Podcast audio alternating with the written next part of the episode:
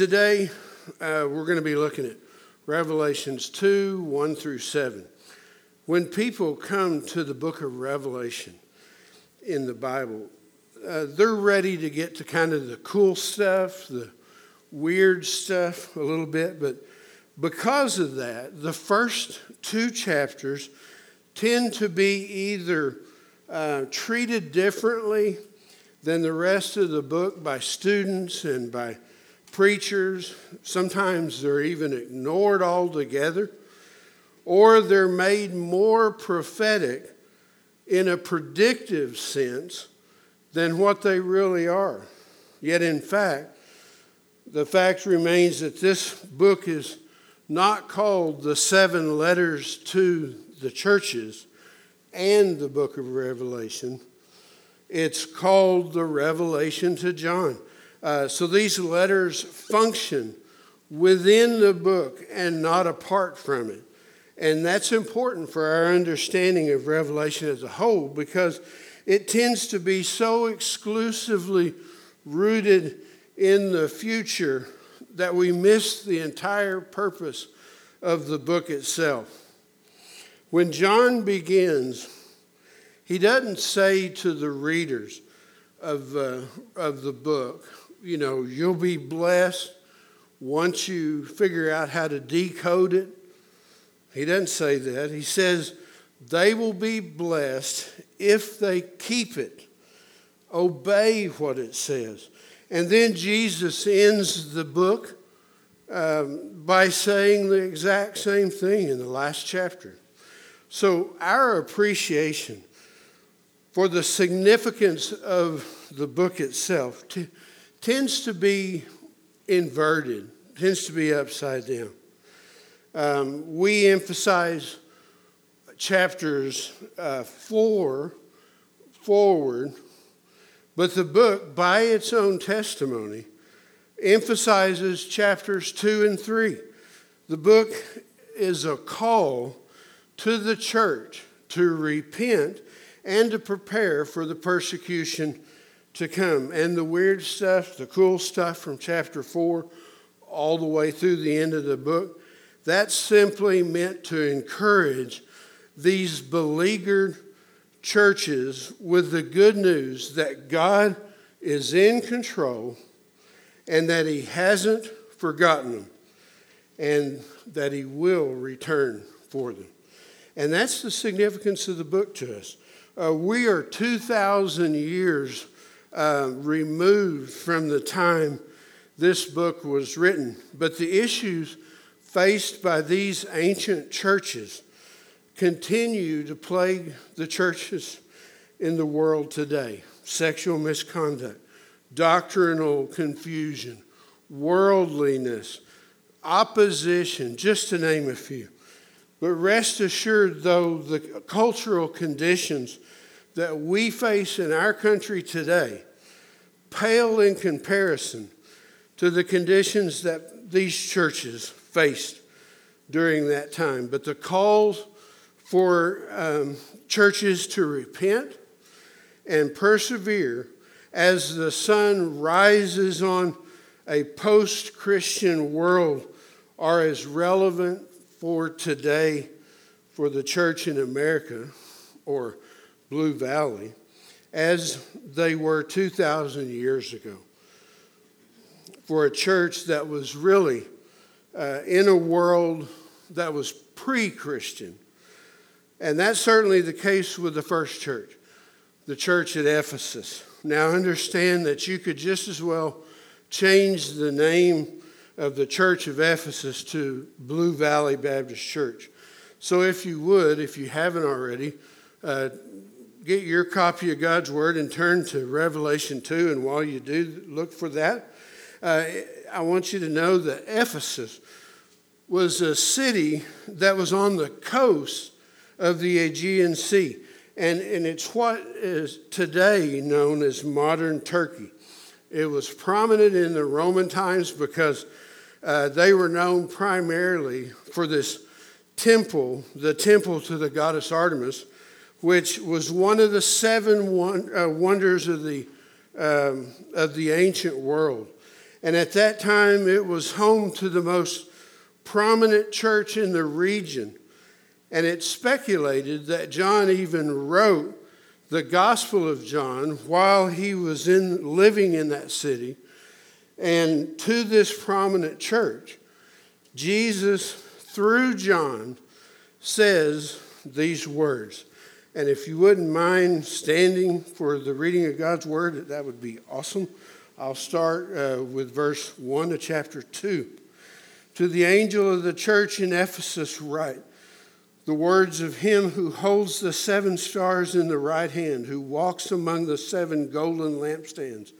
I know your works, your toil, and your patient endurance, and how you cannot bear with those who are evil, but have tested those who call themselves apostles and are not, and have found them to be false. I know you are enduring patiently and bearing up for my name's sake, and you have not grown weary. But I have this against you, that you have abandoned the love you had at first. Remember, therefore, from where you have fallen, repent and do the works you did at first. If not, I will come to you and remove your lampstand from its place unless you repent. This, yet this you have. You hate the works of the Nicolaitans, which I also hate. He who has an ear, let him hear what the Spirit says to the churches.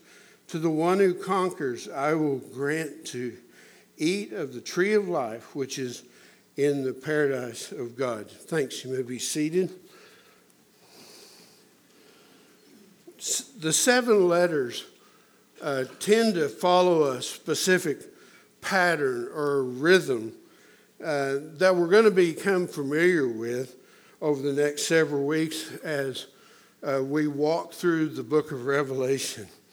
Uh, there's an introduction where Jesus characterizes himself in the way that speaks to each church's unique uh, situation, followed by a commendation for what um, the church is doing really well, and then a rebuke for what the church is failing to do, and then a warning, typically, and a promise. Although not every church that we're going to read through over the next few weeks. Uh, not every church gets all of those elements, but the church of Ephesus does get them. Um, however, in order to, I think, fully understand uh, what they're being told, let's start with their warning first, which is given in verse 4. Look at that again. It says, But I have this against you that you have abandoned the love you had at first. Now, if you're comfortable doing so, underlining the word abandoned or left would be good, uh, depending on your translation. This is an instance where seeing both English renderings of John's word usage here uh, helps our understanding a bit. When what John is getting at is like the idea of you've divorced your first love, you've forsaken uh, your covenant obligation, uh, you've not kept your promise, or you're not doing what you're committed to do. So, what does Jesus mean when he says this? You've abandoned the love you had at first. Well, possibly, he's saying you've abandoned your love for me. And I'm guessing that probably all of us have, through the years, heard sermons on that particular verse and, um, and have heard from this passage taken in that direction. Uh, and I've even preached it that way. But is that really what Jesus is saying? Is he saying that you've drifted from your love for me? Let's look at the passage and try to get some clues. Go back to verse 2 and 3. I know your works, your toil, and your patient endurance, and how you cannot bear with those who are evil, but have tested those who call themselves apostles and are not, and have found them to be false. I know you are enduring patiently and bearing up for my name's sake, and you have not grown weary. Honestly, when you look at that, there is nothing in those verses that would lead a person to conclude that these people had grown cold of their love for Jesus. In fact, just the opposite seems to be the case. Jesus uh, commends them in verse 2 for their energy in doing what's right and their courage in standing true for what's right. And then also in verse 3, uh, he, he says that they've done all of this, they've endured for the sake of the name of Jesus. Now, that doesn't sound like words uh, Jesus would be speaking to them if their love for him had grown cold. So it must be something else. And the clue as to what that something else is, uh, it comes by remembering the one to whom Jesus is giving this message, the Apostle John. I would contend that all of the teaching that John had heard from the lips of Jesus, uh, teaching that impacted him most, was what he heard from Jesus the night before his crucifixion. Uh, listen to what he says in John chapter 15, verse 12. He says, This is my commandment, that you love one another as I have loved you. Now, the reason I say that impacted him most is because John repeats this command uh, in some form or another over and over again in First John. And about a quarter of the book is devoted to the idea of loving one another. But it's in chapter 4 of First John that he explains this command from Jesus most fully. Uh, hold your spot in Revelation 2 and just drop back a little bit to 1 John chapter 4. And verse 7, it says, Beloved, let us love one another, for love is from God. And whoever loves has been born of God and knows God. Anyone who does not love does not know God, because God is love. You see, Jesus, who made John and, and inspired him to write First John, would have known exactly how the word uh, love would have been spoken and filtered in through John's ears and filtered through his, his mind as he wrote in Revelation 2.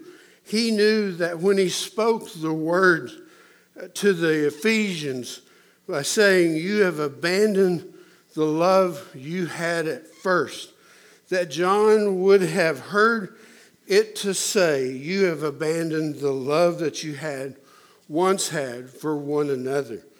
And that the people in uh, Ephesus, taught by John, would have heard this the same way. So there's a sense that I, that I think Jesus was saying, You don't love me like you used to, but it also uh, is their love for each other having grown cold, which, which both Jesus in the Gospel of John and in John in First John say go together. It's, an, it's a both and. You can't have one without the other in reality. Love for Jesus doesn't exist if you don't love his other children. Listen again. Love for Jesus doesn't exist without loving his other children. So, what Jesus had against this church was that they no longer loved each other like they once did, which leads me to the first thing that we have to consider. If you're a note taker, this would be when you would probably want to fill in a blank or two. And, um, and I would say that uh, we need to consider in our lives and in our church life today that unholy zeal devastates love for each other. Unholy zeal um, devastates love for each other. Ephesus was really the kind of church I think a lot of us uh, would probably have likely been drawn to, not because of its prominence within um, the Christian world at that time, but because uh, of, of its stances. Ephesus was a foul and depraved and debaucherous city, and the teachings of Christ would have stood out like a blinding light in the darkness. And the church at Ephesus was fully on board with that mission. You see, they took seriously their commitment to guard themselves as uh, individual followers of Jesus. They took seriously their commitment to guard the moral and spiritual integrity of the church. And they took seriously the commitment to guard the teachings of Christ and the doctrine of the church. Now, all that sounds really good. In fact, it not only sounds worth imitating, it is worth imitating. Every single one of these commitments must be present in an effective church, especially one in a post Christian world like we live in today. We must guard our lives and personal witness. We must guard the corporate witness of the church. And we must zealously guard the teaching of the church. But we need to be really careful when we're doing all of this guarding that we're doing. Because if we aren't careful, we turn inwards so much under the guise of guarding the flock that we miss out on the ultimate mission that God has for us. Uh, how many of you have read Max Lucado's book, In the Eye of the Storm? Have any of you heard of that book? It's a great book, easy to read. But in that book, Max Lucado tells a story, and I'm not going to tell it near like what he does because it'd take a long time. But Reader's Digest condensed version was that every uh, spring break, Max Lucado and his dad would get their camper, drive out to the lake, and camp for the week and fish and have a good time. And this particular spring break, his dad uh, said, Why don't you invite your best friend? He can come too. So he did. And uh, they get there uh, set up their, their campsite with uh, getting everything hooked up for the camper and, and all that, and the boat in the water, and fishing rods and reels ready to go. And they go in, have a nice dinner, sleep. They wake up while they had been asleep. A nor'easter blew in. The lake is just tumultuous. Uh, it's, it's freezing cold and it's drizzly and rainy. And so they said, okay, we brought Monopoly. I mean, we'll set in the, we'll set in the camper, we'll do Monopoly and play some games. And they did that for the first day, and everything was fine. And they thought, you know, tomorrow's going to be good. It'll all go away and we can get out on the lake. So the next day, still the same.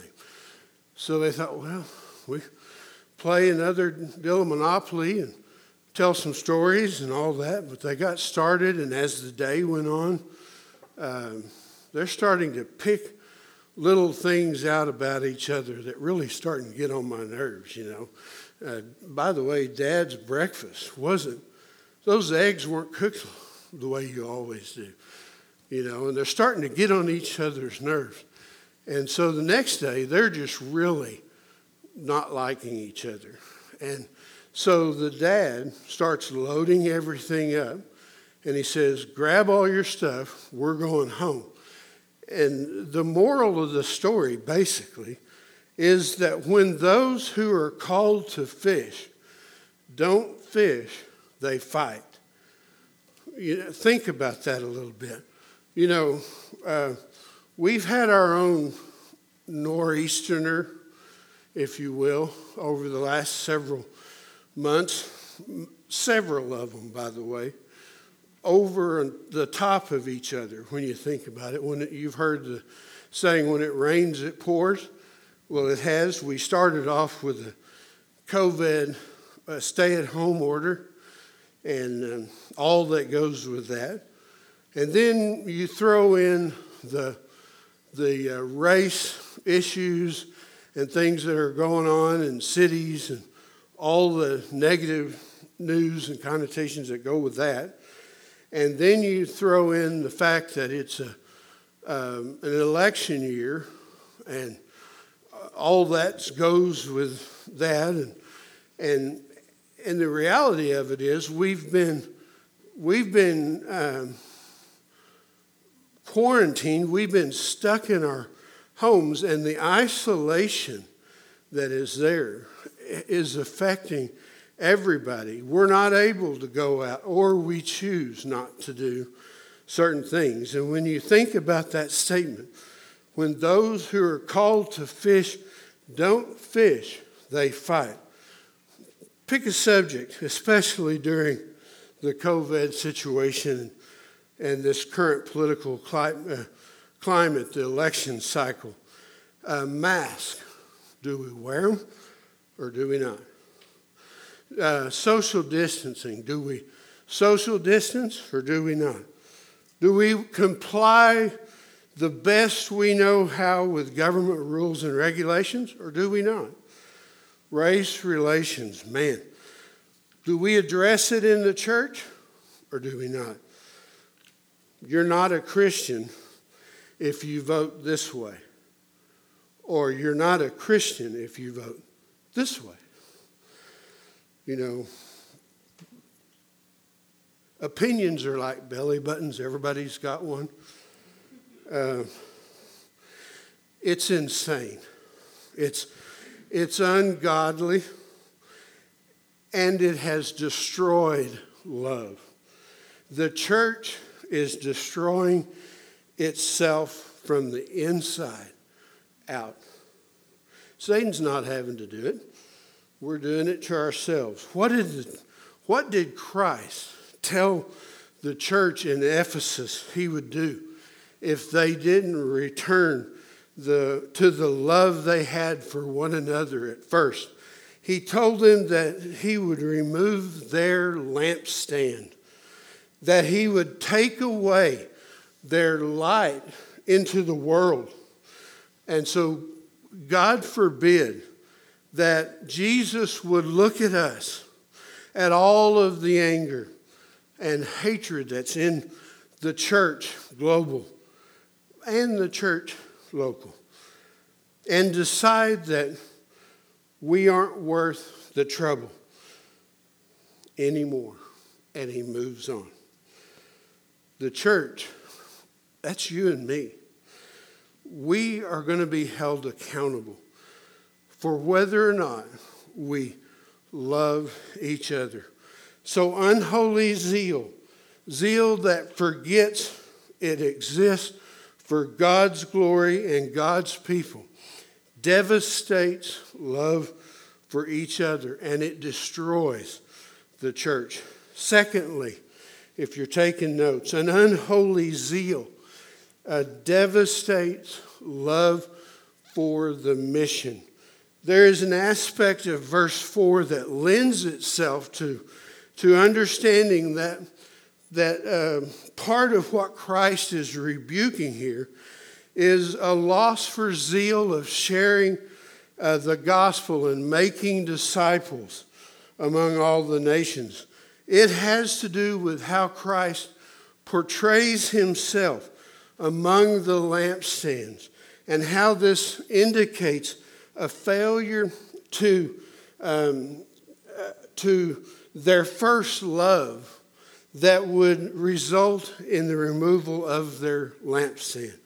It, he doesn't portray himself in this way to the other churches. The emphasis is on light, giving light to a dark world through the proclamation of the gospel of Jesus.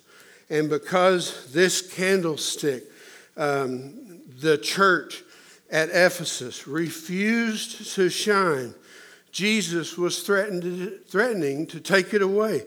You can't catch a glimpse in all of this of what Jesus uh, says in his only extended um, teaching on the end times.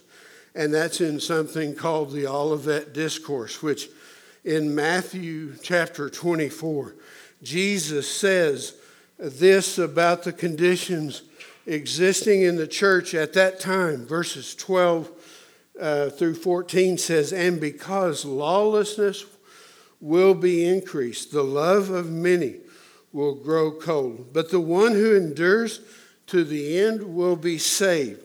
And this gospel of the kingdom will be proclaimed throughout the whole world as a testimony to all the nations. And then the end will come. Did you catch that? The connection to love growing cold and its effect on the gospel proclamation. Jesus is saying that love that is kindled hot for him will naturally uh, result in the proclamation of the gospel. And love that has gone cold will not. Um, in 33 years of ministry, uh, one of the things that I've found out about people is that the people who tend to be the most ardent, doctrinal, and ethical police are the least likely to share Jesus with anyone. They're quick to offer a commentary, though, on anyone who they feel uh, may be compromised either ethically or theologically, never in person, uh, never in person, because you see, that's not their their MO, it's not their way. But they have lost neighbors, they have lost family members, they have lost coworkers who have never heard the gospel from them. They feel strong, they feel zealous even, but rarely, really, they are cold and, uh, and, and useless to the gospel mission. So, what do we do with all this? I think we need to realize that a zealous church runs the risk of being an unloving church, that a zealous Christian runs the risk of being an unloving Christian. And please, please, please hear this. If love for brothers and sisters is absent, regardless of their individual political, social, and COVID opinions, Scripture says that our love, that Scripture says that true, our true love for Jesus is in doubt. And so, if we are committed Christians, but we aren't proclaiming the truth that Jesus saves, then we have failed. So test your love. How, maybe, how gossipy are you? When you see someone sinning, are you going to them in person in love, concerned about their spiritual well being? Or are you making them the subject of email threads and text threads or hallway or parking lot conversations? Test your love. How missional are you?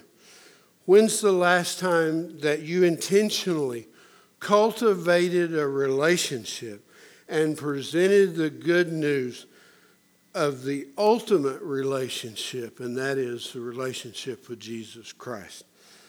Test your love. And if you've left the love that you had at first, repent. And if you've damaged or destroyed friendships or relationships because someone didn't think like you, or they don't vote like you, or they have other opinions that you don't agree with, then repent and go to that person and ask forgiveness. Remember the grace and mercy and the forgiveness Christ has shown you. I've often thought I want to I want to show and pass out grace and mercy and forgiveness like a little kid spreads peanut butter. They get it all over the place. They get it all over the place. So remember grace and mercy and the forgiveness that we all have through Christ. So, as Scripture says in this passage for today, he who has an ear, let him hear what the Spirit says to the churches. Let's pray.